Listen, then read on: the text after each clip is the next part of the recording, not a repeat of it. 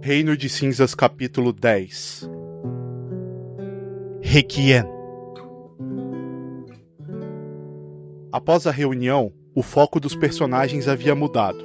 Com Livius Tchalmahala sendo protegido por Doctori e a investigação da igreja sendo arrastada e monitorada por Julian Salvatore, um dos soldados, os personagens tinham um tempo precioso, mas sabiam que o relógio estava correndo e que precisariam ficar mais fortes para o que estava por vir. Três dias após a reunião. Os treinos estavam cansativos. O esforço não era apenas físico, era também mental. Principalmente para Mihail, que ao mesmo tempo que tentava aprimorar o seu Sintsuriduri, também focava em novas técnicas, principalmente uma técnica nova, uma bem específica, a qual ele tentava extrair cada gota de conhecimento daquele sonho recorrente, que antes insistia em amedrontá-lo. Bem cansado e exausto, pedindo por uma pausa, Mihail assistia o entardecer na mansão Tchalfrumos. O dia havia sido cheio. Você tomava um banho e apenas relaxava em seu quarto na mansão. As coisas haviam parado bruscamente depois da morte de Alina. Sem mais reuniões, apenas treino. E, inevitavelmente, todos acabaram se isolando, ao menos um pouquinho. Mihail. Mihail deixava o corpo descansar após um, um dia duro de treinamento e sentindo os músculos doerem um pouco após todo o esforço físico e mental. Ele olhava em direção à mesinha que estava em seu quarto, olhava em direção naquela primeira gaveta, onde ele sabia que estava aquela carta que agora é o que deixava mais perguntas e dúvidas que a cada minuto voltavam para assombrar os seus dias. E ele se sentava à mesinha para tentar escrever novamente uma resposta a seu tio, uma coisa que ele vinha tentando fazer nos últimos três dias já. Mihail, você se aproxima da mesinha. Em cima dela já existe um papel em branco, em uma pena, preparada para que você pudesse escrever a carta de resposta. Algo que, como você já havia dito, você estava adiando nos últimos dias. Mihail pegava a pena, tentava medir as palavras que não vinham direito nos seus pensamentos, tentava arranjar uma forma fácil de começar e de talvez colocar algumas perguntas e soltava a pena novamente. Ele olhava para fora ao ver o entardecer e pensava: Acho que eu vou fazer isso amanhã. Vou dar uma passada na loja e na volta eu crio coragem de escrever essa maldita carta. E deixava o corpo cair uh, em cima da cama para descansar melhor os músculos. Mihail adiava novamente a resposta para o seu tio Matei e pensava em visitar o seu tio Miron. Já estava quase tardezinha da noite. Você sabia que o seu tio Miron gostava de ficar escrevendo bastante após o expediente. Talvez seria uma hora propícia para uma visita. Tomado pelas lembranças, novamente, e por um. como se fosse uma voz ou uma inquietude em sua cabeça, ele esbravejeava um pouco contra si mesmo e falava: ah, Bom, acho que não é nada mal ir tomar um chá diferente do do Brando e comer alguns biscoitos assados. Levantava em direção ao guarda-roupa para pegar um, o seu casaco, pois estava nu da cintura para cima, e saía do quarto em direção à porta de entrada da mansão. Mihail, você descia as escadas, você já estava arrumado, e quando você abria a porta principal da mansão, você avistava Brando. Ele estava aparentemente cuidando dos cavalos, como ele sempre fazia logo antes de sair para alguma tarefa fora da mansão. Está de saída, Brando? Alguma busca doida em nome do Ilie a esse horário? Brando, ainda cuidando dos cavalos, olhava por cima dos ombros. Olhava em direção de Mihail e dizia: Mihail, sim, tenho que comprar alguns mantimentos. Todos estão tão focados treinando Não posso deixá-los sem as refeições necessárias para recompor as energias. Entendo. Bom, se eu não tivesse um um destino combinado agora, talvez eu até poderia te emprestar uma mão. Mas vou dar um pulinho ali no, no, setor, no setor central, na loja de meu tio. Faz um tempinho desde que eu estive lá, sabe como é, né? Mostrar para ele para um pouco, para a família que pelo menos eu ainda estou vivo, não é? Me parece uma boa ideia, Mihail. Aquela moça parecia realmente gostar de você. Ela ficou gritando na frente da mansão por uns bons 30 minutos. Eu nunca vi uma cara descon tão desconfortável no Elie quando, quando ele veio me chamar sobre ela. É. Bom, eu pretendo voltar ainda hoje, Brando. Mas qualquer coisa, vocês sabem aonde eu estou. Até mais. Não se apresse, Mihail. Estou indo para a cidade baixa e depois passarei também no setor central. Nada me impede de deixá-lo na loja do seu tio, enquanto estiver de passagem para a Cidade Baixa. Acho que eu prefiro ir andando, Brando. Muita. Muitos pensamentos por organizar, sabe? Não seria mal demorar alguns minutos a mais. Fique à vontade. Brando continuava a cuidar dos cavalos e você saía da mansão Tchelfrums. Caminhando rumo ao setor central, Mihail percebe como as coisas são distantes em Fumorashi, na ausência da carruagem super veloz de Brando. Passam-se 40 minutos de caminhada e Mihail consegue, graças aos vários atalhos e também à engenharia das ruelas e ruas de Fumorashi, ele consegue chegar na estrada principal, na rua principal do setor central. Mihail admirava a cidade. Já era quase noite. Porém, em Fumorashi, de certa forma, parecia ser sempre mais à noite do que realmente era. Mihail, você anda pela calçada da estrada principal e você percebe que as pessoas se comportam de maneira normal, uma maneira no qual você costumava se comportar antes de tudo isso acontecer. Não demora muito para que você chegue no seu destino. Você estava apenas a alguns passos da loja do seu tio. Mihail. Olhando mais ou menos o caminho que percorreu e olhando agora à frente da, da loja dos artigos de luxo Dalka, de frente para o beco 6, Mihail soltava um, um leve riso de lado e, fal, e falava: Bom, não é tão rápido quanto pegar as corredeiras do esgoto para a Cidade Baixa, mas também foi uma viagem muito mais tranquila. Aí eu tomava fôlego, pensava uma última vez e caminhava até a frente da porta, dando duas batidas e mexendo na maçaneta para ver se ainda estava destrancada. Mihail, você consegue ver que tem algumas velas acesas. Como era uma loja de artefatos, a decoração lá dentro era um tanto quanto rústica. E o seu tio gostava de utilizar as velas. Mas quando você chega na porta, rola um D20, Mihail. Oito. Mihail, por um segundo você percebe como se estivesse sendo observado. Dava uma olhada de leve por cima dos ombros, sem tentar fazer perceber muito que havia notado alguma coisa. E se não percebesse nada, se não visse nada de estranho ou nenhuma pessoa de estranha, é, adentrava a loja. Sem realmente investigar a situação, apenas dando uma olhada por cima, você não consegue perceber ninguém. Inclusive, um casal de.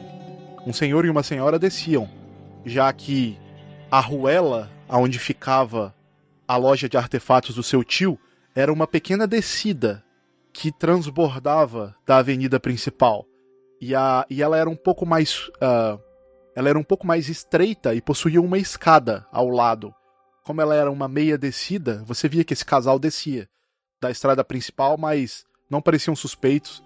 Eles conversavam e riam um com o outro e apenas isso. Beleza, então eu vou entrar na loja. Mihail, você entra na loja e parece vazia. A Lisa não parece ali onde ela sempre esteve. As escadas estão à sua frente. E você consegue escutar um barulho ou dois vindo da sala do seu tio, lá do segundo andar. Uh, tem alguma coisa para chamar a atenção no balcão? Tipo aqueles sinos que tem em hotel ou em lojas um pouco maiores? Desculpa, tem sim. Tem um sino na porta. Assim que você entrou, o sino bateu. Sim, com certeza. Mas ninguém veio, entendeu? Conhecendo já o, o layout da loja, eu vou subindo em direção ao escritório do meu tio. E chegando mais na metade do caminho, na, na metade da escada, na subida, eu levanto um pouco a voz e falo: Tio Miron, uh, ainda está acordado? Ainda está rabiscando um pouco para descansar os olhos? Na metade da escada eu falava isso, mas continuava subindo. Ok. Você escuta a voz do seu tio Miron. Mihail? Mihail, é você, Mihail? Pode entrar, Mihail. Sobe aqui em cima. O seu tio te chamava. Eu vou em direção ao escritório e chegando na. Se a porta estiver entreaberta, um pouco mais fechada, eu abro a porta e entro. A porta estava entreaberta, Mihail. Você consegue abrir ela facilmente. E quando você entra na sala, você se depara com seu tio Miron, sentado naquela cadeira do escritório, enquanto fumava um longo charuto, tomava um pouco de uísque e, como sempre, estava ali escrevendo coisas. Ele, afinal de contas, era muito mais um escritor do que um ferreiro. Mihail. Ah, bom vê-lo animado e bem assim, tio. Eu interrompi alguma coisa ou interrompi algum momento? Se quiser, eu posso voltar amanhã pela manhã. O seu tio então se levantava. Não, Mihail, por favor, entre, entre, entre, entre. Fique tranquilo, sente aqui, sente. Vou servir para você um uísque também. Eu acho que o seu tio Matei não vai se importar, vai? Acho que não. Ele ia lá, pegava um uísque, ele tava um pouquinho alto já, Mihail. Ele pegava o uísque, te servia um pouquinho, colocava na frente, se sentava e voltava a falar com você. Então, estava tendo aqui algumas ideias incríveis para o meu novo livro. Este com certeza eu publicarei. Uau, bem que impressionante, tio. Não sabia que seus dons de escrita chegavam a tanto. É... O que vai ser dessa vez? Nesse momento, Mihail, o seu tio pega esse livro que ele estava escrevendo, fecha, vai na prateleira à direita, se levantando de novo, e coloca o livro lá. E você então percebe que todos aqueles livros que estavam naquela prateleira, eles eram. Eles tinham a mesma capa, que não tinha nada escrito. E você logo assumiria que ele escreveu todos eles. Eram mais de 50 livros. Seu tio então retornava e se sentava na cadeira. Ah, este é sobre uma história de um grande ferreiro. Acredito que será a história do seu avô, Mihail. Quando ele ouve que seria a história do avô, ou a curiosidade dele desperta de uma maneira bem alta. Ah, é mesmo, tio? Seriam feitos da família? Como o vovô desenvolveu tudo o que conhecemos hoje em dia? Uh, conte-me mais, conte-me mais. E dava uma golada no whisky, fazendo inicialmente uma careta e pensando como o Bratz conseguia tomar aquilo como se fosse chá gelado. Ah, Mihail, Mihail, você é muito bom menino, sabia disso? Achei que você iria chegar aqui um tanto quanto bravo comigo. Eu sei que a Lisa levou a carta do seu tio Matei, e a este ponto você já deve ter ligado um ponto ao outro, certo? Sim, fui eu que avisei ao seu tio Matei sobre o seu envolvimento com os Tchelfrumos. O seu tio tirava o elefante branco de dentro da sala logo de cara. O que, que um esquinho não faz para desenrolar o assunto, né? ah, sim, tio. Mas veja bem, não é que eu tenha ficado irritado ou nada do tipo. Uh, uma hora ou outra, mais cedo ou mais tarde, eu teria mandado alguma carta, alguma informação para o meu tio Matei e com certeza iria informar o, o meu vínculo com o Chalfrumo pelo pelo meu emprego atual. Uh, entendo que talvez nossas famílias possam ter alguma história ou alguma informação a qual eu ainda infelizmente não faço a menor ideia do que seja, mas eu entendo que que vocês dois só pensam no que é melhor para mim e para a nossa família. O seu tio se levantava, Mihail. Ele ia até um cantinho da sala onde tinha um carrinho de cozinha. Aqueles carrinhos que às vezes os serventes carregam chá e essas coisas. Só que em cima desse carrinho tinha uma bandeja com uma uma bandeja com é, tampada em cima, aquela típica bandeja de refeição. Ele puxava o carrinho, colocava ele perto da mesa de escritório, à sua frente ele colocava um prato, do lado dele ele colocava outro, e ele tirava a tampa daquela refeição. E era um frango muito bonito, com batatas e uma refeição completa. E ele se virava para você e dizia: Não se preocupe, a Lissa sempre deixa algo para me jantar. Ela sempre se preocupa muito comigo. Uma boa menina ela, sabe, Mihail? Vocês deveriam se aproximar mais, sabe? Ela é uma menina de família. Ela é um bom partido, Mihail. Meio que desconversando do assunto, o seu tio se sentava novamente. O, o rosto do Mihail ficava bem vermelho.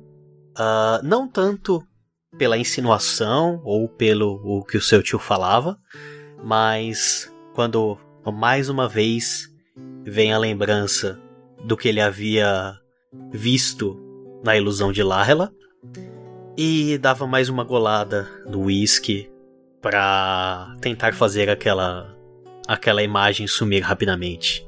Uh... assim, tio. Uh, claro. Uh, assim que tiver um, um tempo livre, né? Sabe como são as coisas. Não vejo mal em em conversarmos e nos conhecemos melhor. Dava uma risada meio desconcertada. E ela parece ser. E ela parece ser uma, uma moça bem prendada, já que esse jantar parece muito bonito e muito apetitoso. Esse é meu garoto. Matei e ficaria orgulhoso. Bom, sirva-se, sirva-se. Ela sempre deixa mais do que o suficiente.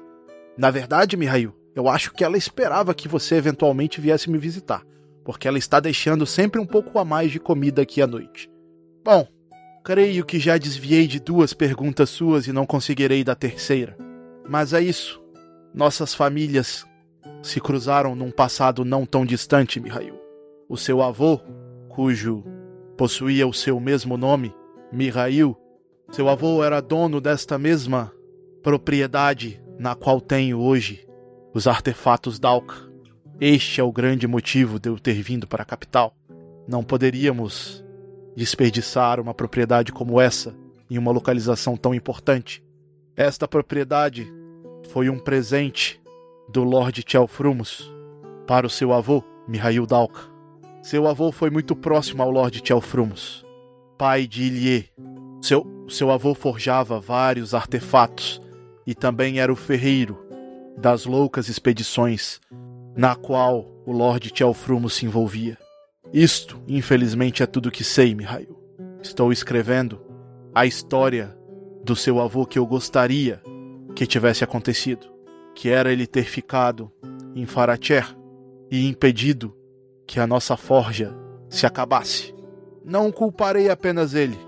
Eu e Matei nos entendemos quando éramos mais jovens. Bobeiras, sabe? E acabou que eu vim para Fumorashi. Não me arrependo da minha vida, mas sabe como é? É algo legal para falar sobre, não é? Nostálgico. O seu tio te servia um pedaço de carne, já que você não havia se servido ainda. Ele servia um pouco para ele, e ele começava uma refeição enquanto conversava com você. Uh, Mihail ia se servindo do, do pedaço, ia se alimentando. Uh, ainda mais com o, o corpo e mente cansados de tanto treinamento aquele jantar parecia ainda mais apetitoso do que normalmente poderia parecer. E após dar algumas mordidas na carne, uh, ele se voltava para seu tio.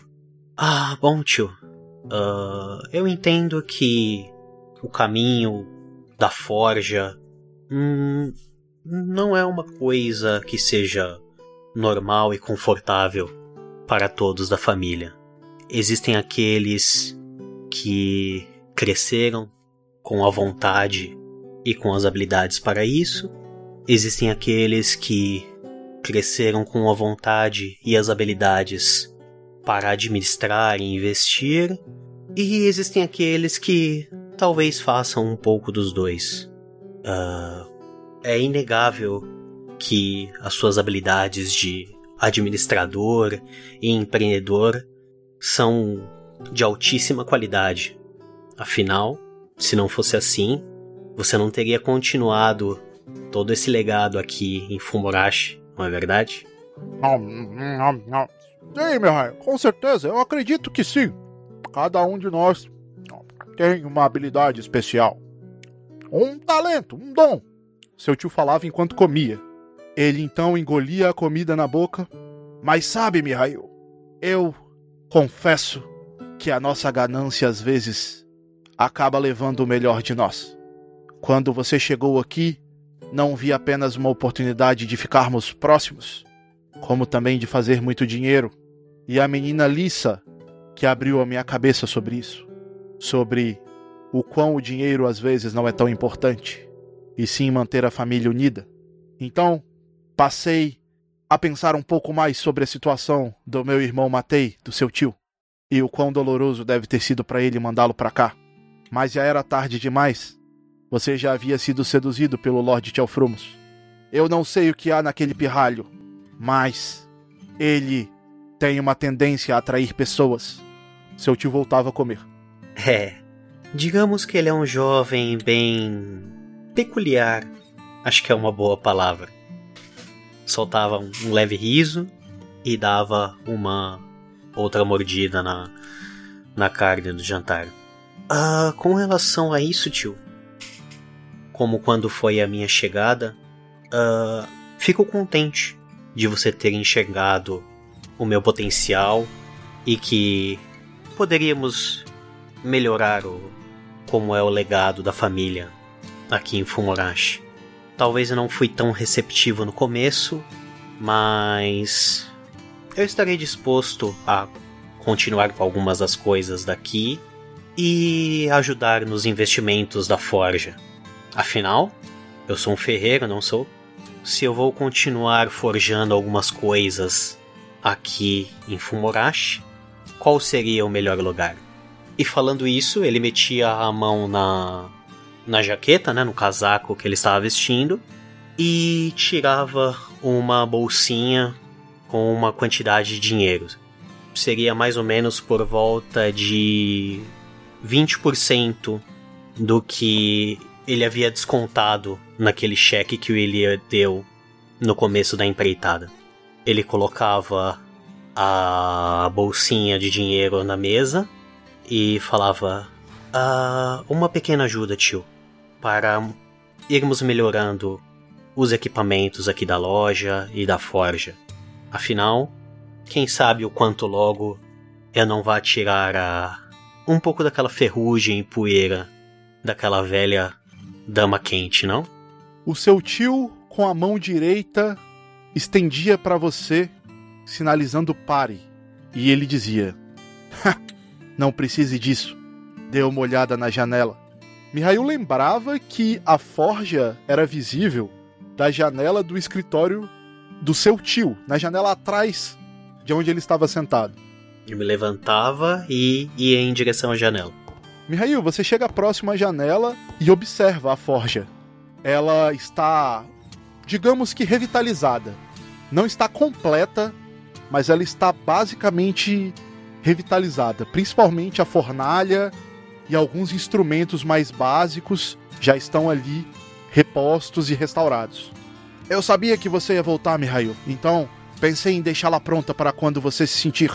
Quando você se sentir mais confortável. Mihail não conseguia uh, esconder o sorriso no rosto e não conseguia deixar de sentir aquela nostalgia do calor da fornalha e do som de ferro batendo sobre ferro. E ele dizia em direção ao seu tio: Nossa, isso são. É, é, é uma ótima notícia, tio. Uh, eu estava pronto realmente para ajudar no, nos investimentos da Forja. Até realmente havia separado essa parte do meu do meu pagamento até agora, mas não se sinta coado de aceitar. Vamos melhorando as coisas a cada dia e dando um passo firme de cada vez, certo? Tudo bem, Mihail, eu nunca negarei seu dinheiro, mas por enquanto, mantenha com você. Vão existir investimentos maiores que você precisará fazer no futuro com a Forja. Então, deixe que eu faça essa parte por agora. Pense como um investimento. Estou investindo em você, Mihail. Perfeito, tio. Mihail voltava a se sentar e ia finalizando o jantar. Já ficando um pouco de olho na hora para que não ficasse muito tarde. Afinal, ele tinha praticamente mais uma hora de caminhada de volta até a mansão.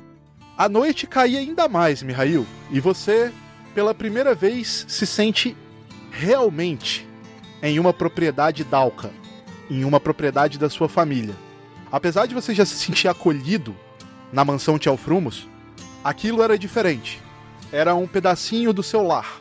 E você consegue, pela primeira vez, Mihail, perceber um pouco do seu tio Matei no seu tio Miron. Obviamente, o seu tio Miron era mais jovem. Ele havia vivido em circunstâncias diferentes do seu, diferentes do seu tio Matei. Mas você conseguia perceber um pouco do sangue dos Dalkas nele. E aquilo te reconfortava. Vocês têm uma ótima refeição. E a hora já ia chegando, Mihail. A hora de se despedir do seu tio. Mihail dava a última golada que se encontrava no copo, se levantava indo em direção ao seu tio. Ah, bom tio. Foi uma realmente uma uma ótima conversa. Estava sentindo falta desse ambiente familiar, sabe? Dessa sensação de estar acolhido como só a nossa família consegue fazer. Mas, infelizmente, eu preciso voltar agora. Logo pela manhã tenho algumas coisas a resolver e se acabar dormindo aqui, temo que com todo esse conforto e com todo esse sentimento familiar, eu vá acabar acordando muito mais tarde do que eu possa e muito mais tarde do que eu conseguiria chegar a tempo na, na mansão. Mihail ia na direção do tio e ia estendendo os braços para dar um abraço em seu tio. O seu, o seu tio se levanta antes de falar qualquer coisa, te dá um abraço apertado e então diz: Não se preocupe, Mihail, venha quando quiser. Quando quiser ficar, você fica, tem o seu quarto ali nos fundos. E quando quiser ir mais cedo, pode ir também. Sem pressão. Vá com Deus. Cuidado com as estradas. Pomorashi pode ser um tanto quanto assustadora na parte da noite. Obrigado, tio. Uh, acredito em você. Acredito que realmente possam ter coisas assustadoras à noite lá fora. Uh, e não se esqueça, tio. Eu tenho muito orgulho do que você fez aqui em Fumorashi. E ia saindo do escritório. não faça um velho homem chorar, seu maldito! Até mais! Mihail ia descendo as escadas e, com um último estalo, ele levantava a voz de novo e diga para Lisa que ela realmente é uma boa cozinheira. Até mais.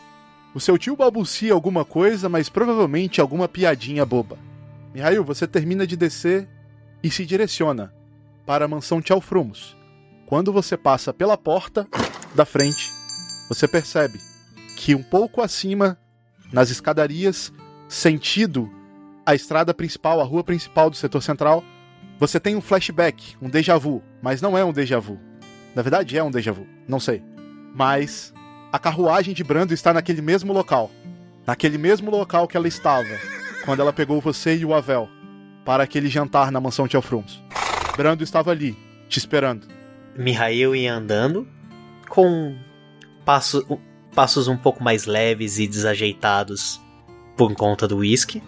E chegando perto da carruagem, ele deixava escapar um riso e uma voz um pouco mais tranquila e brincalhona, como era difícil ver vindo do Mihail.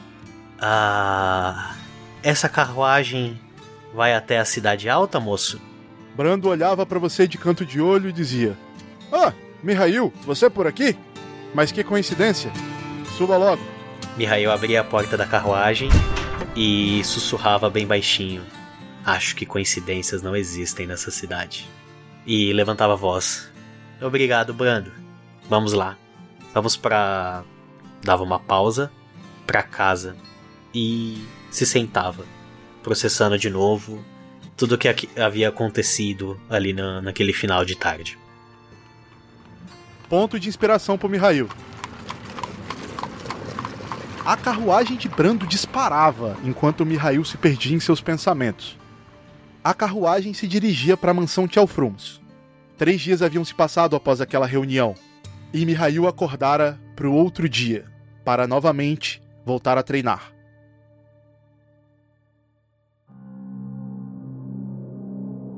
Quinto dia. A mansão Tchelfrumos era gigante. Grande mesmo. Parecia injusto que uma família pudesse ser dona de tanta terra dentro de uma cidade tão apertada. Mesmo próximo a outras mansões, ela ainda assim era maior e mais imponente que a maioria. Bratz utilizava isso a seu favor. Ele precisava de silêncio e, principalmente, um local privado, aonde ele pudesse fazer o que bem entendesse. Seu contato com as entidades necessitava disso. Ele sentia uma necessidade de privacidade e silêncio completo. O jovem então procurou refúgio em uma das partes do extenso porão da mansão Tchelfrums. Este mesmo porão que possuía vários setores e parecia mais um labirinto interminável. Brando havia comentado que a extensão dos porões e seus andares iriam além da extensão da construção da própria mansão. Bratz havia desocupado uma grande sala rústica de blocos de pedra, antes utilizada para armazenamento. Agora aquele era o seu refúgio. Ele estava trabalhando incessantemente com Ktat, o seu novo pacto, a sua nova entidade. Bratz passava mais tempo em seu plano do que realmente ali, na mansão. O plano de Ktat era opressor, de uma forma bem diferente. Ele era intenso, e Bratz tinha a sensação de que ele estava realmente em outro planeta, em um ambiente hostil. E isso cobrava muito do rapaz, que também focava em sua evolução com o Shintsuri Duri. Após mais uma sessão exaustiva, Bratz, você estava pingando suor. Você abriu os olhos e uma poça de suor o cercava. O seu braço, o seu braço esquerdo, doía como nunca havia doído antes. Era como se uma pressão dominasse os limites daquela armadura, que impedia que a aura do braço dominasse o seu corpo. Bratz. Respirava fundo por um momento, com a mão direita limpava um pouco de suor da testa, depois direcionava a mão próxima à clavícula, entre o ombro e o pescoço, e concentrava-se naquela região por um momento, sua aura ali, naquela região, tentando tentando buscar uma forma de estancar a evolução daquela de toda aquela aura que emanava de seu braço esquerdo. Talvez utilizaria daqueles conceitos que Enor havia direcionado para ele por via caderno, trazendo um pouco de Rafina, tentando tentando dificultar um pouco a evolução daquela daquele mar de aura que que talvez não lhe pertencesse. O faria de de olhos fechados por um momento, tentando controlar sua respiração reacostumando com a, a diferença da densidade de, de ar para o plano de Ktat. E, e após um momento levantaria, tentando esticar os braços, as pernas, e por momento olhar em volta, tentando se relocalizar no, no plano atual. Bratz, faz um teste de magia com vantagem. 14. Bratz, você percebe que ao aplicar concentrar, utilizando concentrate, aura, na divisa da sua armadura, ajudava ela a fortalecer e preencher as lacunas na qual a sua armadura havia sido de certa forma quebrada e estilhaçada na última luta. Você consegue, Bratis, achar uma solução paliativa ao seu problema. Porém, para que você pudesse manter aquilo 24 por 7 exigiria de você um treinamento árduo e, consequentemente, um uso constante de concentrate, algo que impediria todas as suas outras ações utilizando Sintsuriduri. Aquele era um preço alto, porém um preço que valia a pena, porque era algo que te mantinha vivo, ao menos por enquanto. Era disso que Inori estava falando quando ele disse que vocês precisavam desesperadamente aprender os conceitos básicos de Sintsuriduri, por causa de técnicas como essa. Aplicar concentrate e estancar aquela dor não foi difícil. Os desafios de Bratz ainda estavam por vir, que era se acostumar a utilizar aquilo por quase todo o tempo. Bratz, tirando toda a sua atenção disso, as luzes dessa sala começavam a piscar e você escutava no pé do seu ouvido esquerdo. Hum, parece que você encontrou uma solução. Era Balaur, Bratz. Eu não diria que é uma solução, Balaur. Talvez. Talvez seja um toco de madeira prendendo-se ao, ao casco de um navio. Mas eu acho que até nós pensarmos em algo melhor, talvez isso tenha permitido mais tempo na nossa parceria. Ora, ora, achei que não precisasse mais de mim. Ainda somos parceiros, então. Acha que não senti que você fez um pacto com outra entidade, Bratz? Balaur, Balaur. Sou muito grato ao que você fez por mim até agora. Não descartaria nosso nosso pacto de uma hora para outra. Mas, obviamente, você não me deu uma aliança para nós ficarmos casados, não é mesmo? Eu tenho certeza que você tem outros pactos também. E cá entre nós, quanto mais forte eu ficar, mais forte e mais próximo dos nossos objetivos eu estarei, não? Bratz, Bratz, você fica mais esperto e astuto a cada momento. Devo me preocupar com você, Bratz? Aprendi com o melhor Balaur. Sou meramente um, um servo. Sou meramente um arauto. Obviamente, nossa preocupação é a respeito do nosso pacto. E eu cumpro a minha, a minha parte. Bom, odeio ter que dividir toda esta aura deste braço com outra entidade, mas já que é o caso, irei, irei lhe dar um pequeno incentivo para que você possa me usar um pouco mais, Bats. Que tal artifícios novos para colher mais almas? O que acha? O que acha, Bratz? E o Bratz sorria de canto de boca ao, ao ouvir isso e interromper sua própria frase. Eu acho que agora temos um. Agora temos um jogo. Me diga, Balor, o que, o que faremos agora? Agora lhe darei mais poder, Bratz. Não me deste outra escolha? Me dê um pouco deste tempo, deste tempo aí, que está dando para esta outra entidade. E lhe darei brinquedos novos. Algo que você vai poder usar. Vai poder usar contra caras como aquele. Aquele. Do facão gigante. Você me ganhou nessa. Não, não vou mentir. Bratz sentava-se no chão novamente, buscava o, o Crede Carté, concentrava-se um momento abrindo, abrindo o Crede Carté no chão na sua frente e o encarava com olhos fixos, porém deixava o olho, o, o foco do olhar sumir, tentando sentir o que Balaur estava propiciando para ele naquele momento. Dentro do Crede Carté, Bratz, nas linhas vazias daquela página em branco, escritas iam aparecendo. Aqueles eram os presentes novos de Balaur. Quando de repente a presença de Balaur desaparece e a porta se abre atrás de você, te forçando a desconectar com Balaur. Bratz piscava algumas vezes, fechando o Credecarté. Por um momento não olhava para trás, a, abria um sorriso e sussurrava como se estivesse conversando consigo mesmo. Isso, isso acaba de se tornar mais divertido. Mais do que eu esperava. E logo seguinte, logo em seguida olhava na direção da porta. Bratz olhava em direção à porta. E era Inor. Com a cabeça apenas para dentro, ele dizia: Ups!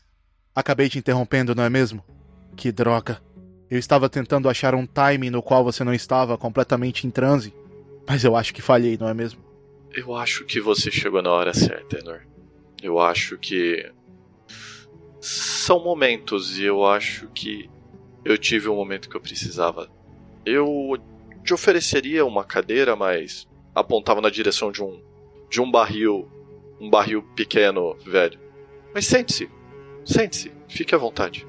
Inor entrava e olhava para um lado e ao outro. Pelo visto, velhos hábitos nunca mudam, não é mesmo, Bratz? Isso aqui parece um porão de navio. Só falta balançar. Mais do que você possa imaginar. Isso lembra mais um navio do que você pode imaginar, Enor. E gargalhava. Inor se aproximava de você, ele pegava o seu caderninho de treinamentos com Duri e vocês conversavam por um segundo ou outro sobre como você conseguiu estancar aquela aura do seu braço, Bratz. Inor te dá algumas dicas, revisa o seu treino nos últimos cinco dias, coisa que você cumpriu na risca, mesmo passando bastante tempo no outro plano. E vocês têm uma conversa sempre intrigante e de bom conhecimento, como sempre é com Inor. Bratz? Bratz. Uh, enquanto conversava com Enor, por um momento levava uma mão à cabeça, fechando os olhos, e ainda sentado no chão de pernas cruzadas, com o Credit Carter fechado à sua frente, Bratz olhava na direção de Enor e falava: Eu acho que talvez teremos um problema. Você se lembra de quando eu acompanhei o. Quando eu acompanhei Ilie no depoimento? Que eu comentei que teríamos um problema? Inor havia acabado de fechar o caderninho. Ele virava-se para você e dizia: Sim, sim, eu me lembro. Eu achei impertinente da minha parte te pressionar sobre o assunto, mas, como sabe, estou à disposição caso queira falar sobre. Roshkata disse que havia me reconhecido. Obviamente, é... obviamente não foi da tripulação de Nash. E por que que eu digo isso? Eu estou na tripulação de Nash, eu estive na tripulação, foi minha família durante 10 anos.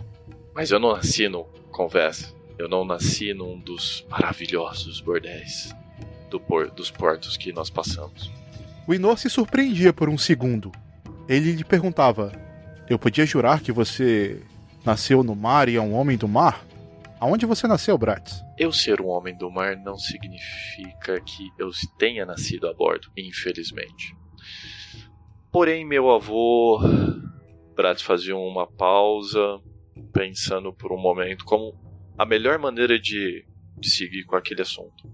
Meu avô é um pesquisador que está estacionado em Ladistanta. E eu fui com ele e com a minha avó. Eu acho que eu acho não. Eu nasci, talvez, em extinta. E eu não conheci meu pai. Na verdade, eu tive dois pais. Eu tive meu avô Titus e tive Nash. Embora eu nunca vou chamá-lo de pai. Até porque isso pegaria muito mal no meio da tripulação. Titus. Titus Dragos. Titus Dragos é seu avô. Bratz, por um momento, piscava algumas vezes, com um olhar curioso. Sim, Titus Dragos é meu avô. Meu nome é Giovanni. Agora as coisas fazem sentido. E eu não conheci o meu pai. Então a única coisa que eu sei é que talvez ele tenha sido alguém da igreja ou algo a ver com a igreja. Eu não pareço meu avô. Eu não me lembro muito bem da minha mãe. Mas eu acho que eu não pareço também a minha avó ela talvez tivesse um pouco mais de barba do que eu tenho. Então nos. Talvez seja. Nos arremeta a uma pessoa só. Talvez Roshkata conheça o meu pai. Está me dizendo que talvez Roshkata tenha reconhecido a sua fisionomia naquele encontro? É isso? Não, ele me reconheceu. Ele sabia quem eu era. E a figura que ele viu aparentemente não era Giovanni Dragos. Logo após que eu me identifiquei como somente Giovanni, como um dos servos de. um dos funcionários de, de Lê, a sua reação deixou bem claro de que ele não acreditou nem um pouco no que eu havia dito. Que eu era apenas. Então, talvez eu tenha trazido atenção para mim que eu não gostaria de ter trazido e isso talvez impacte na nossa pequena comitiva. Bratz terminava com um olhar ligeiramente envergonhado, desviando o olhar de Enor por um momento. Inor apertava os olhos, coçava o queixo e estava realmente intrigado. As coisas pareciam fazer sentido para ele.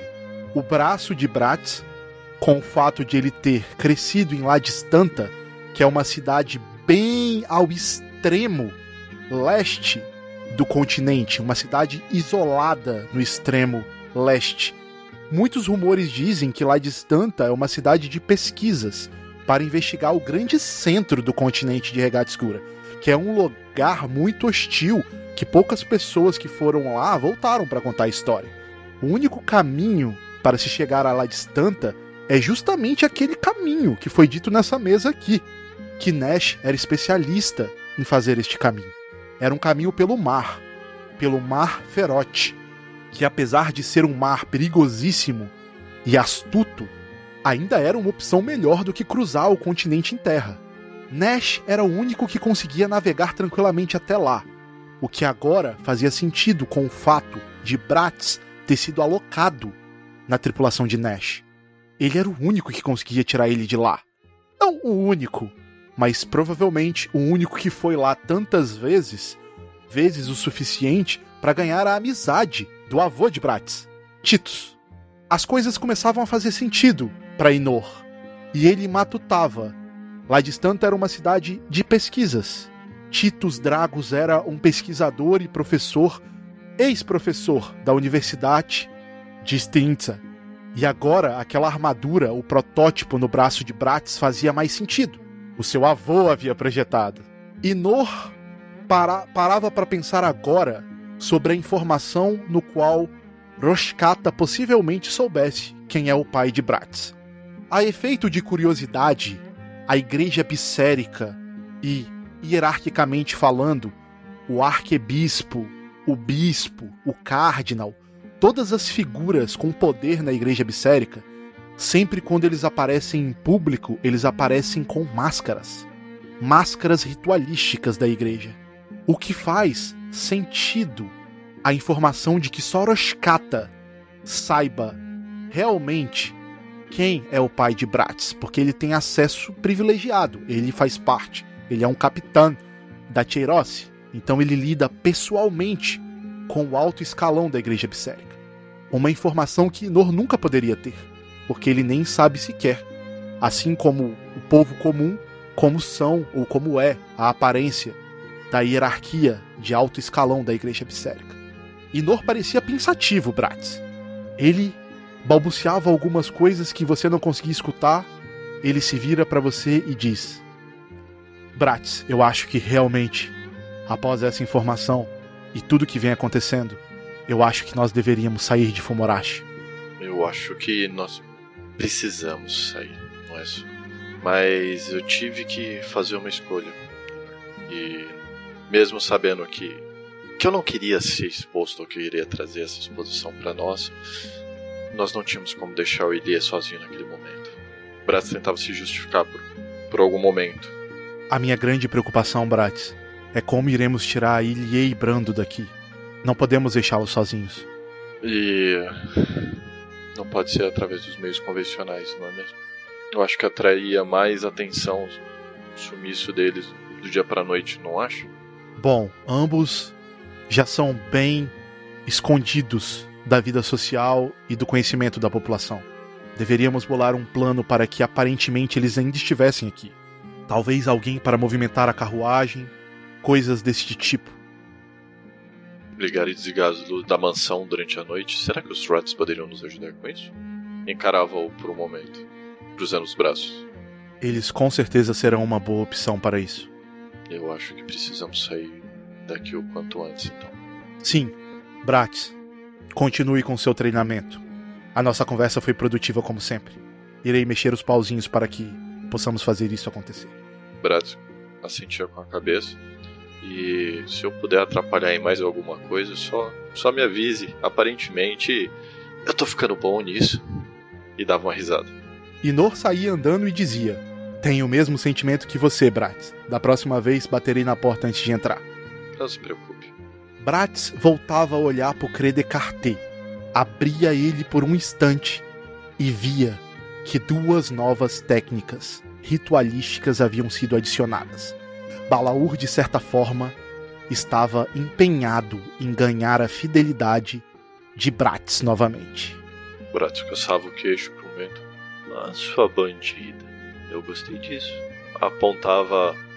Dizia enquanto, enquanto apontava um dedo para para um dos rituais. Eu realmente achei isso muito divertido.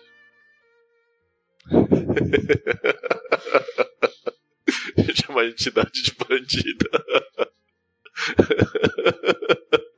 O cara chama o emissor da morte de, de, de bandido. Vai transformar o meu Credit Carteiro num Mimic, né? Vou abrir, vou...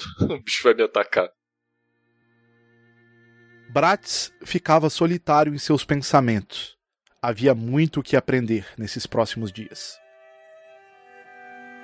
Sétimo dia. Aquele lago aos fundos da mansão Tchelfrumos havia se tornado um local importante para Vel. Era como se ele ainda conseguisse ver a Alina ali, o esperando, sentada naquele banco, para que eles pudessem ter a conversa que eles nunca tiveram.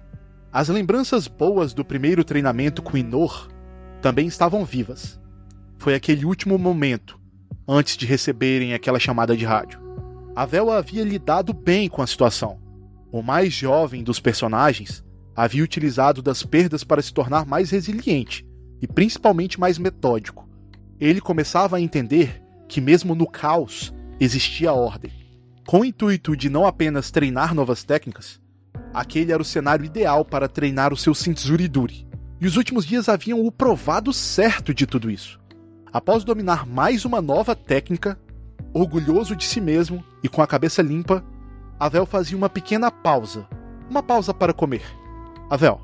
Avel, cheio de fome, começa a procurar na cozinha alguns petiscos para saciar rapidamente. Avel se dirigia para a saída do lago. Ele andava por sobre as águas normalmente e ia em direção do que seria os fundos da mansão Tchelfrons. Só que ao passar, saindo do lago, ele olhava para aquele banco novamente. E Avel tinha uma pessoa sentada ali. Era Elie. Ele estava ali, sentado no mesmo banco que a Lina uma vez esteve. Ao lado de Elie, uma cesta, cheia de lanches frescos. Rola um D20, Avel. 12. Avel, você observava Elie comer um dos lanches. Tinha vários outros dentro da cesta. E você percebe marcas de corrente nos braços de Elie e também na altura dos tornozelos. Avel vai se aproximando lentamente, sente o cheiro de a saliva. Quando vai falar com ele sobre se podia pegar um também, ele repara nos, nas marcas e prontamente torna uma postura ereta e um olhar preocupado, perguntando para ele se estava tudo bem, se ele estava machucado, ou o que era aquilo. Um, os meus treinos têm se tornado um tanto quanto desafiantes. E sim, pode se sentar, Avel. Pode pegar um lanche também.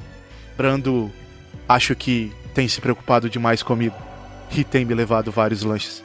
Achei que poderia dividir com você. Eu acho que essa região aqui é relaxante e me traz uma certa paz. Avel dá um sorriso assim, pro seu tamanho, comer tudo isso ia te fazer mal, ele sentando ao lado de ele.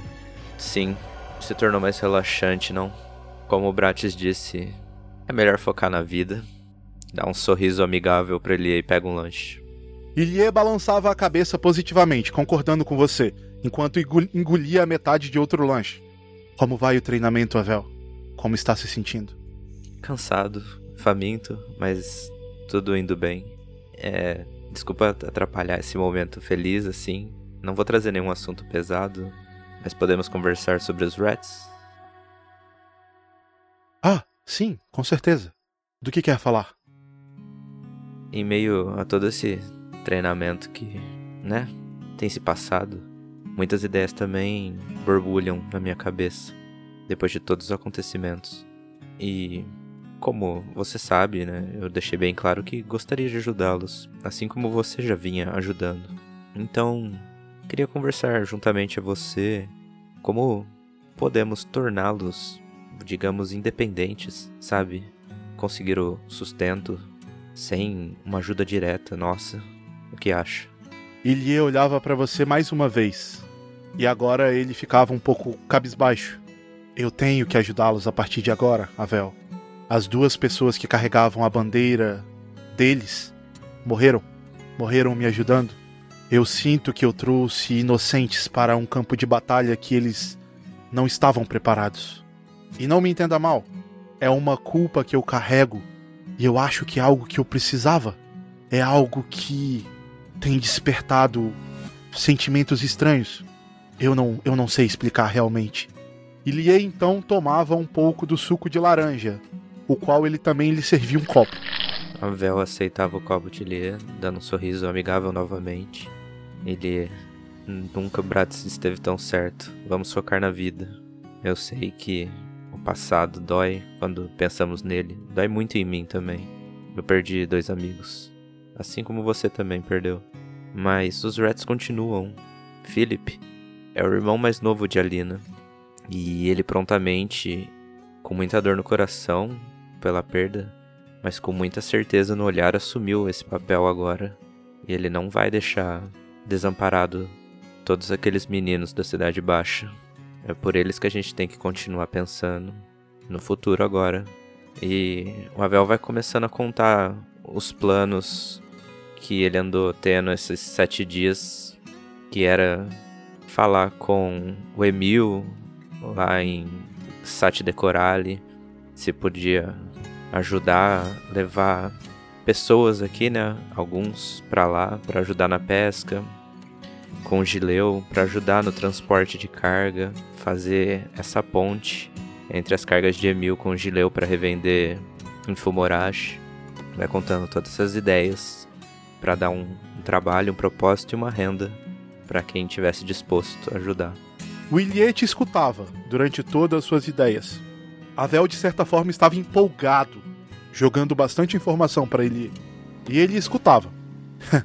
Bom saber que você você está se sentindo assim, Avel. Está lidando melhor do que eu com a situação. Eu estava aqui sendo egoísta e pensando apenas em como eu estava me sentindo. E você pensando em ajudar as crianças novamente. Não discordo de você. Philip é um bom rapaz, ainda jovem, mas com a determinação de Alina e Vi, eu acho que podemos fazer isso acontecer. Eu sei de qual geleu você está falando. É um antigo comerciante da Cidade Baixa. Ele tem uma excelente reputação. E acho que, com a confiança que você tem no seu amigo de Sat de Corale, nós podemos fazer algo para ajudar os meninos a ter um trabalho fixo e gerar a própria renda. Uma coisa que eu não quero mais é incluir os rats na nossa missão. Eu acho que eles já perderam demais. Eu posso tentar retribuí-los a vida inteira, a partir desse dia de hoje até a minha morte e eu acho que eu não vou conseguir estancar a ferida e o sangue que eu fiz jorrar na estrutura e na evolução deles. Eles tinham grandes exemplos que não tem mais. Mas é isso. Fico feliz em saber que você está, de certa forma, empenhado nisso. É algo bom para focar. É uma grande ideia, Vel. A Vel lentamente, com a mão direita, coloca a mão e segura o ombro de Lie, olhando no olho dele que bom que eu estava errado sobre aquele menino que eu encontrei no trem, que eu não fui nem um pouco com a cara. Vejo que você tem muito amor no seu coração, que continue sendo assim. E a Vel cai nos pensamentos de novo do que Brat disse: prenda-se somente à vida agora. Ilie e Avel conversavam um pouco mais E o dia se passava. O sétimo dia havia ficado para trás. Décimo dia. O suor de Avel caía ao chão nos fundos do quintal da mansão. Seu treinamento estava sendo intenso nas últimas semanas. Lembrava de tudo que passou até aqui. Enxugava o suor na testa e corria em direção ao lago. Pulava e gritava: Fulger Sarit! Caindo ao lago, fechava os olhos se concentrando, e no último segundo, uma placa se materializava na superfície do lago, impedindo que o rapaz sequer tocasse a lâmina de água. Ao tocar esses pés nessa placa, de aura enegrecida, ele era envolto dessa mesma aura que percorria seu corpo e pegava um impulso extremo, aumentando sua velocidade, e o jovem saltava muito alto. A última semana havia permitido não apenas a Vel, como todos os três a desenvolverem e aprender coisas novas. Uma lufada de ar fresco que eles ainda não haviam tido a oportunidade de respirar, desde que haviam chegado em Fumorashi. No porão da mansão, Bratz meditava. Sim, Bratz meditando. Fruto da influência de seu novo pacto com Ktat, com quem estava passando bastante tempo, bebendo de seu conhecimento ancestral. Enquanto Balaur, enciumado, oferecia também truques novos para o rapaz. O jogo havia mudado. A dinâmica de Bratz com as entidades havia evoluído também. E na floresta, também aos fundos da propriedade de Elfrumos, Mihail se aproximava ainda mais do seu conceito de transmutação elétrica, envolto do que seria uma armadura elétrica. Seu sorriso no rosto denunciava um feito e domínio digno de todo o seu conhecimento e esforço. Assim como utilizava daquele sonho para absorver cada vez mais conhecimento daquele ser feral que sempre aparecia por lá. Ele tentava entender o conceito de transmutação das chamas, na qual ela de certa forma o ensinava. Esforço, dedicação. Aqueles três desconhecidos não eram os mesmos que embarcaram na locomotiva para Fumorashi. Eles haviam mudado, sofrido e criado laços juntos.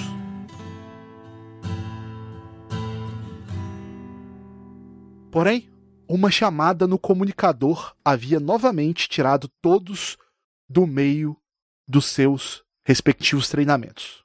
Isso havia acontecido antes, e a última vez, coisas ruins haviam acontecido. Ilie reunia todos no teatro da mansão Tchalfrumos, e Nori e Brando também estavam lá. Todos estavam reunidos naquela sala do teatro novamente. Dez dias haviam se passado desde aquela última reunião. Haviam se passado dez dias que vocês haviam se reunidos, todos vocês, na mesma sala. Ilie se colocava novamente à frente Fazia um tempo no qual ele se colocava na frente de uma forma de imposição. Desde a missão no hospital, que vocês não sentiam esse ar no Elie. Ele dava dois passos à frente e dizia: Acabamos de receber uma chamada no comunicador. Era uma mensagem codificada. Nesse momento, o Inor tomava a frente. E o Inor então falava: Eu consegui decodificar a mensagem. A mensagem era de Julian. Nela, ele dizia que ele mesmo havia sido retirado. Ele foi retirado do caso do hospital da Cidade Baixa. Aparentemente foi um pedido da igreja. O motivo que eles usaram foi: você está muito próximo dos envolvidos. Julian acredita que a igreja descobriu o envolvimento, o meu envolvimento, e que eles irão revelar isso publicamente se Julian pressionar contra essa decisão. Por isso ele tomou essa decisão de se distanciar um pouco da gente. E por isso ele usou essa mensagem codificada. É um código antigo que costumávamos utilizar nos treinamentos da Academia Soldate. Antes de ser completamente retirado, Julian nos alertou sobre uma informação importante. A igreja tem trabalhado para conseguir um mandado de busca na mansão Tchalfrums. Como a propriedade pertence a uma das famílias fundadoras, apenas um alto judecator poderá assinar o mandado. Ele nos deu o nome de quem eles estão tentando conseguir essa assinatura. O nome do alto judecator é Marius Led. Marius, por ser um alto judecator, tem o poder para assinar um mandado em uma propriedade de uma família fundadora. Porém, não existem precedentes para esse tipo de mandado em propriedade de uma das famílias. O que nos faz pensar que a igreja tentará manipular Marius de alguma forma. E essa é toda a informação que nós temos. Vocês todos escutam essa notícia, que basicamente decretava o fim da paz. O fato do processo se arrastar por tão longe era definitivamente por conta de Julian e toda a sua pressão contra a igreja, mas era uma pressão interna. Uma pressão que Julian fazia por ele mesmo e por alguns outros soldados e bobox que apoiavam inclusive Inor. Sem essa força de Julian, a igreja tinha o caminho aberto para poder tentar influenciar e mover os seus pauzinhos para atingir Ilie, mesmo ele tendo a vantagem de ser o juramentado de uma das famílias fundadoras. Bratz não deixava Enor terminar direito a frase. É, você, na verdade, quer dizer que a igreja vai conseguir o agir nesse momento, não é que ela vai tentar. É uma questão de. Se não fosse uma questão de tempo, Yulia não teria corrido o risco de, de nos avisar. Esse é o fato número um. Eu acho que o fato número dois, nós conversamos alguns dias, algum tempo atrás, o tempo para mim está um pouco confuso. Eu acho que nós chegamos no momento derradeiro de que nós não devemos ficar mais nós não podemos passar mais tempo em Fumorashi. Eu acho que isso está mais do que certo, visto essas últimas ações da igreja. Vocês não acham? Bratson encostava na cadeira e por um momento se perdia nos seus pensamentos, apesar de concluir um assunto lógico. Bom, de uma forma ou de outra, precisamos, cedo ou tarde também, procurar as respostas sobre como consertar essa armadura que ajuda a manter você vivo e como conseguimos restabelecer o fluxo de magia do Inor. Pelo que me lembro nas últimas conversas, as próximas respostas estariam em Stintza, correto? Talvez seria uma boa hora para para seguir o o próximo passo da nossa jornada. Sim, eu possuo um contato no qual pode nos ajudar, inclusive, sobre o braço do Bratz, e também é um contato que eu confio bastante, que poderia me ajudar com os efeitos colaterais que eu, que eu tive após a tortura do culto. Assim como eu vejo Stintza como a cidade perfeita para que possamos começar um levante. Um levante que irá mudar o destino de Regata Escura. Posso parecer um tanto quanto otimista demais, mas a cada dia eu acredito mais nisso. E sim, Bratz, eu acredito que o nosso futuro, se quisermos concretizar isso, se passa em deixar Fomorashi agora. O Inor olhava para Ilie e também olhava para Avel, esperando a opinião dele. Inor, eu lembro do dia que você falou que quando chegasse a hora de enfrentar a Bissérica, você tomaria a frente para nos guiar. Acredito que chegou essa hora. E se diz que minar as forças da igreja de fora para dentro é a jogada mais sensata, eu só tenho que concordar. Todo meu papel aqui eu consigo fazer através de cartas e já tenho mexido os pauzinhos juntamente com Ilia. Não seria um problema sair de Fumorashi agora. Vocês continuam repetindo deixar Fumorashi, sair de Fumorashi, todos parecem concordar. Só que vocês olham para Ilie e ele tá assustado, claramente assustado. O Ilie é um jovem que aparenta ter 16, 15 anos de idade, um tanto quanto eximilinguido até para um jovem dessa idade. Só que todos sabemos que a idade de Ilie não reflete a essa aparência. Ele é muito mais velho que isso. A maldição que ele possui dentro dele, de certa forma, tem retardado a sua idade.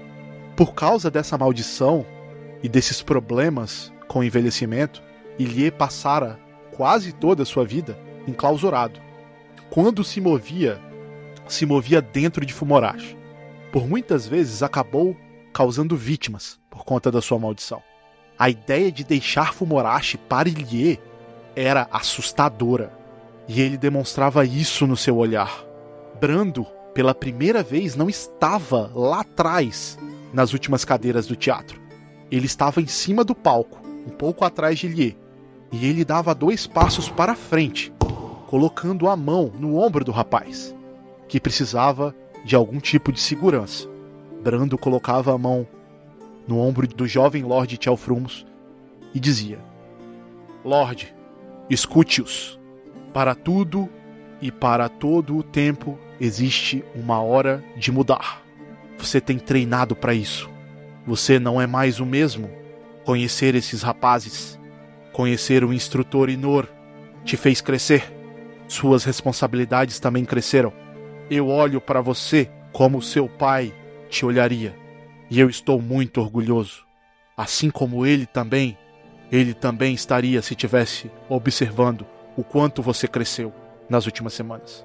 Os três jovens à sua frente têm toda a confiança em você. O mínimo que deveria fazer é ter esta mesma confiança e dar o próximo passo. Brando pela primeira vez era vocal em uma dessas reuniões. E as palavras dele pareciam acalmar Ilie. Bratz encarava o, os dois, na verdade. Eu acho que talvez seja o momento de, de você conhecer um, um pouquinho desse, desse mundo que nós vivemos, Ilie. E por mais difícil que seja, você sabe que nós levaremos o Brando junto, não sabe? Ele querendo ou não. E Fumorashi vai continuar sendo Fumorashi. Na verdade, eu acho que a situação em Fumorashi só irá piorar nos próximos momentos. E eu acho que nenhum de nós deixaríamos vocês para trás. Não é mesmo? Eu olhava na direção dos outros dois. Eu sei que sair da sua terra natal e da sua casa parece assustador, Elia. Eu consigo sentir um pouco do que você deve estar sentindo agora. Ainda sinto um, um, um pouco saudade de casa, se é que podemos dizer assim. Mas toda essa situação com a igreja chegando ao ponto onde tivemos essas novas informações, se você e o Brando continuarem aqui, estamos no, estando nós aqui ou não com você, não há nenhuma garantia do que eles possam fazer com vocês, do que eles possam fazer para servir de exemplo para outros. Estamos pensando nessa decisão não só para o bem de Bratz e para o bem de Nur. Estamos considerando muito o seu bem e o bem de Brando. Eu não tenho palavras bonitas para te dizer, mas a minha história é que eu tinha sua altura quando eu saí de Fumorashi. E foi muito bom. Conheci pessoas boas, retornei mais forte, melhor, mais focado. Pode ser bom para você também. Estará com novos amigos ainda por cima. Vai ser melhor do que o dia que eu saí daqui. Ilie parecia reconfortado com todo o apoio que ele recebia de todos vocês. Mas era um passo bem maior do que ele até imaginava dar ao fim não ao fim, mas neste momento derradeiro que a expedição de vocês se encontrava. Inor retomava a palavra.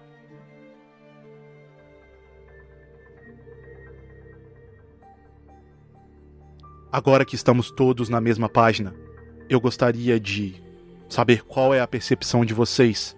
Entendo, Bratz, que você diz quando Julian simplesmente relata que é inevitável que eles conseguirão esse mandato. Mas, no código, Julian dizia estar trabalhando em alguma pista. Se eu pudesse adivinhar, eu diria que essa pista é a residência de Marius Led. Talvez possamos fazer algo sobre impedir a igreja de incentivá-lo a dar essa assinatura. Não sei quais são as nossas opções, mas nesse momento Inor é interrompido. Para ser sincero, se tiver algo que pudermos fazer para que eles não entrem na mansão Tchelfrumos, eu. eu acho que valeria a pena o esforço. William olhava para vocês.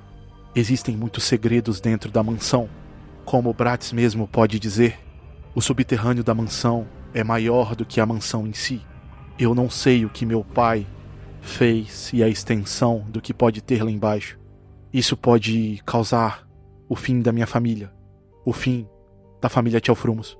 Bratko levava as mãos atrás da cabeça, encostando na cadeira, e falava: Realmente lá embaixo é, é bem grande. Tem bastante coisa lá, tem bastante coisa estranha. E...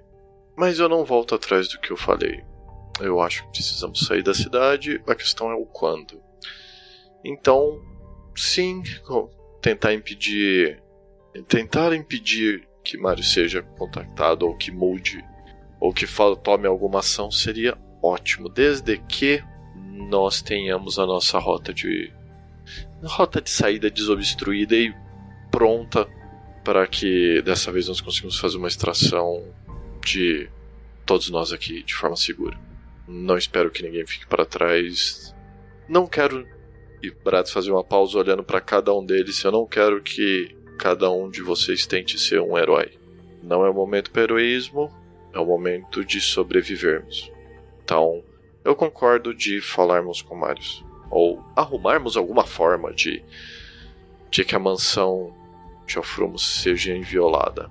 Mas. Desde que nós saibamos como nós vamos sair daqui. Isso não é um, um ser, é um como. Ah, eu só espero que dessa vez a gente não encontre nada como o Doctor. Ou, como no caso seria mais pertinente, algo como Calou em nosso caminho lá. Realmente, precisamos ter um planejamento bem cuidadoso dessa vez. E precisamos estar todos juntos nessa, desde o começo. Ok. Aonde dure mais, na Bissérica, eu ataco. Eu. O Ilê começava a falar, balbuciando. Eu. Eu aceito. Eu aceito deixar Fumorashi. Se todos. Se todos estão indo, eu irei também. Mas como último pedido, eu preciso manter a mansão protegida. Não existe outra forma de eu deixar Fumorashi, a não ser que eu saiba que a mansão está protegida e o legado da minha família também. E eu não espero que vocês entendam realmente esse sentimento. Mas o meu pai, ele depositou essa confiança em mim. e mesmo achando que ele não merece isso, eu não o desapontarei. Lia, eu não acho que nós precisamos saber ou entender o, o seu sentimento. Nós estamos todos juntos aqui, não estamos? Estamos todos, não importa o porquê. Se é importante para você e é plausível para todos nós, que seja. Agora, como que nós faríamos isso de uma maneira segura? Vocês acham aí Bratz olhava na direção de Anor e Lê, que nós conseguimos. Que na verdade Lê conseguisse, conseguiria conversar com, com Marius de uma maneira. Provavelmente de uma maneira sigilosa, já que se ele é a cartada da Bissérica, eles, ele provavelmente estaria sendo vigiado, não? Ele com certeza vai estar sendo vigiado. Teríamos que engajar o inimigo. Impedir que Marius assine o mandato é parte crucial de manter a mansão inviolada. Se conseguirmos isso, poderemos deixar Fumorashi em paz. Não há nada mais que a igreja possa fazer. O máximo que vai acontecer é que eles arquivem o caso. Mesmo que não tivemos o efeito que gostaríamos, com a repercussão da igreja, o barulho, todo o barulho e rumor que causou foi mais maléfico para a igreja do que para nós ou qualquer outra família. Sendo honesto, se nós conseguirmos encerrar esse caso sem nenhuma fatalidade do nosso lado, e mesmo sem responsabilizar a igreja diretamente, o dano, o estrago já foi feito, publicamente, via Livius Mahala, e eu aposto que ele continuará batendo na igreja mesmo após mesmo após o caso ter sido encerrado. Isso dará mais munição para ele ainda.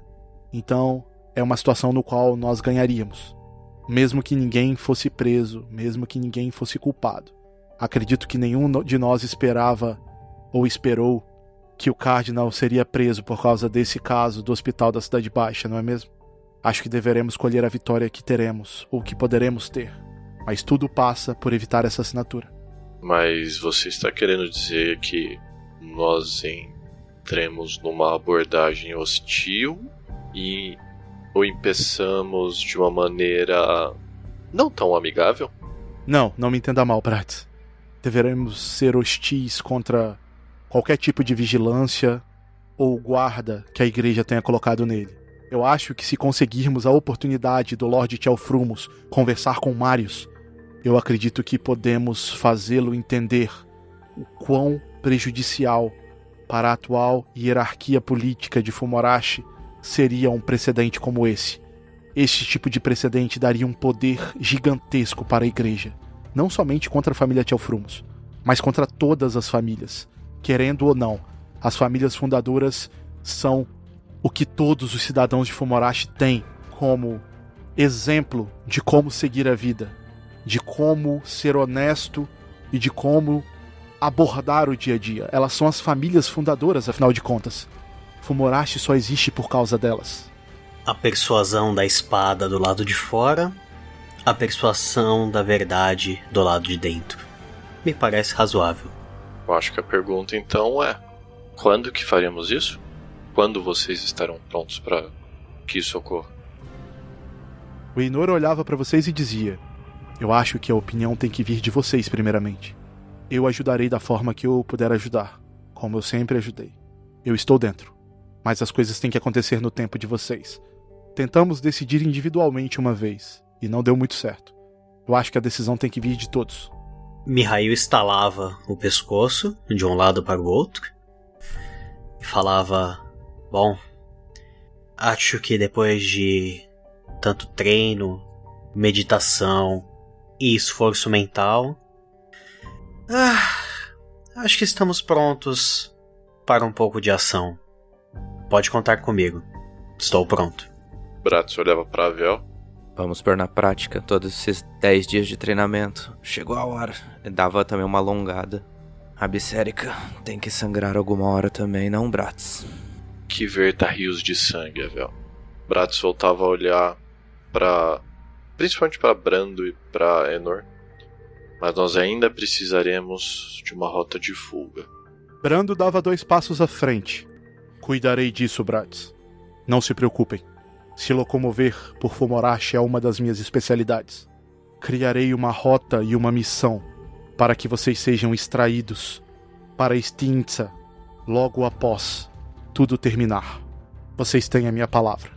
Só mude o termo. Coloque nós. Nós contamos que, com que você, que você vá conosco também. Brando balança a cabeça positivamente. Bratz levantava-se. Eu vou pegar minhas coisas e eu acho que. Parênteses. Que horas é que eram? Que, que são mais ou menos? É próximo da noite, é umas seis da tarde mais ou menos. Eu acho que nós temos duas opções. Ou nós partimos ligeiramente cansados do dia e talvez teríamos a vantagem da noite, que talvez seja uma vantagem dupla, que eu não. Ou nós vamos durante o dia e arriscamos parecer que, na verdade, nós que estamos errados de atacar a igreja. Bratz olhava na direção de Mihail e Avel. Eu fico com a opção número um. Do jeito que você fala, parece muito melhor. A camuflagem da noite uh, tende a nos ajudar um pouco mais. Ainda mais se precisaremos conter alguma força da, igre da igreja que esteja de olho do lado de fora. Fazer isso durante o dia poderia gerar mais problemas para o Elie e até quem sabe envolver algum civil que esteja passando por perto. Tirando o fato de que se alguém visse nós tentamos, tentarmos ir contra uma bandeira da igreja, eu não acho que a, que a população estaria a favor do Elie, muito menos as pessoas a partir da legislação, por assim dizer. Eu acho que já causamos problemas demais nessa cidade vocês têm o tempo de nós nos arrumarmos para partirmos. O Inor dava um passo à frente e dizia: Lembrem-se, ainda precisamos do endereço da residência do Alto Judicator. A residência de Marius Led é uma informação sensível e que não encontraremos em qualquer lugar. Eu apostaria que Julian está trabalhando nisso neste momento, mas eu também utilizarei e mexerei meus pauzinhos para tentar descobrir. Ainda são seis da noite, então, se talvez nos mantermos preparados para sair a qualquer momento, mesmo no meio da madrugada. Que assim seja. Brad se levantava e iria, ao invés do seu quarto, primeiramente iria até o porão arrumar suas, suas coisas e depois iria pegar o resto de sua, seus equipamentos no quarto. Mihail se levantava e em direção ao quarto para organizar os equipamentos e já ficar praticamente pronto. E nesse meio tempo, enquanto é, o chamado, a informação vinda do Inor não chegava, ele iria meditar para tentar relaxar o corpo e manter a, a mente fixa no lugar. A Vel vai saindo, balança a cabeça para todo mundo, em sinal de concorda com a ação, vai pro quarto também, colocar umas roupas mais pesadas e escuras que achar no armário do Elie e volta a ficar no anfiteatro esperando. Os personagens começavam a se retirar do teatro quando um bip altíssimo começa a soar do rádio, do rádio comunicador. Ilie toma um susto. É a linha dos Rats. Ilie se move rapidamente até o rádio. Ele tinha uma urgência em atender aquele chamado. Talvez reflexo das últimas semanas. Ilie pega o rádio e coloca no ouvido. Rapidamente, a voz por trás do rádio é colocada no falante. É a voz de Philip. Elie! Avel! Eles pegaram eles! Eles pegaram todos eles! Todos eles! Eles pegaram! Eles pegaram todas as crianças! Philip ficava mudo por um momento e ele olhava para todos vocês que ameaçavam sair do teatro. Neste momento, com todos calados, Brando tinha sua atenção tomada e ele dizia: Tem alguém na porta da mansão? Podem deixar, eu cuidarei disso. E vocês todos voltam a se atentar àquela situação. Philip desesperado, dizendo que homens encapuzados sequestraram as crianças do orfanato dos Rats. Ilie tentava confortar Philip. Ah, Philip, fique calmo. Iremos fazer alguma coisa. Certo? Certo, pessoal? Ilie olhava para vocês. Bratz olhava na direção dele e disse: Diga que. que nós pensaremos num plano. Bratz tinha um olhar ligeiramente frio ao, ao fazer esse comentário. Elie, peça todas as informações que Philip conseguiu te passar. Detalhes da hora, da direção, suposições que ele tem para onde foram. Mihail só ficava atento com as informações que vinham e prestaria atenção no que iria ser discutido e na informação que o Brando ia trazer da pessoa que estivesse na porta. A porta do teatro se abria. Vocês conseguiam observar claramente um segundo Brando abrindo essa porta e uma moça entrava em prantos dentro do teatro. Era Lisa. Ai, caralho. Mihail! Mi, Mi, Mihail! Eles botaram fogo em tudo! Eles incendiaram tudo! Eles acabaram com tudo! Eu não consegui entrar lá! Mas eu tenho certeza, Mihail! Eu tenho certeza que seu tio estava lá dentro! Miron estava lá dentro, Mihail! Lisa entrava dentro do teatro, tropeçando e caindo ao chão, em joelhos. Mihail ia na, ia na direção dela, segurando a moça para ajudar a colocar ela de pé novamente. Ah, respire um pouco, Lisa. O que aconteceu? Eles quem? O que aconteceu com a loja? Lisa chorava desesperadamente. Ela soluçava muito e tentava explicar para Mihail.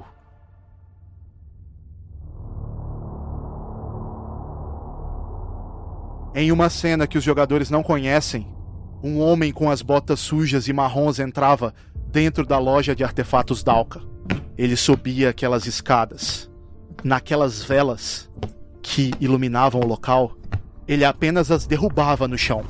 Não demora muito para que o fogo se alastrasse no primeiro andar inteiro. Subindo as escadas, ele se dirige até o segundo andar. Ele adentra o escritório de Miron Dalka. Miron estava debruçado na mesa, um pouco grogue. Havia passado tempo escrevendo demais novamente. Ele se assustava com aquela presença. com aquele rosto deformado, o rosto de Kalou. Kalou puxava a machere. Miron corria em busca da espada Dalka, daquela espada forjada que estava naquela mesma sala. Mas não era tempo e nem habilidade suficiente para que ele pudesse fazer alguma coisa. Kalou se aproximava e fincava firmemente a sua machere no peito de Miron, que caía ao chão, sangrando. E assim termina o capítulo 10, parte 1 de Reino de Cinzas.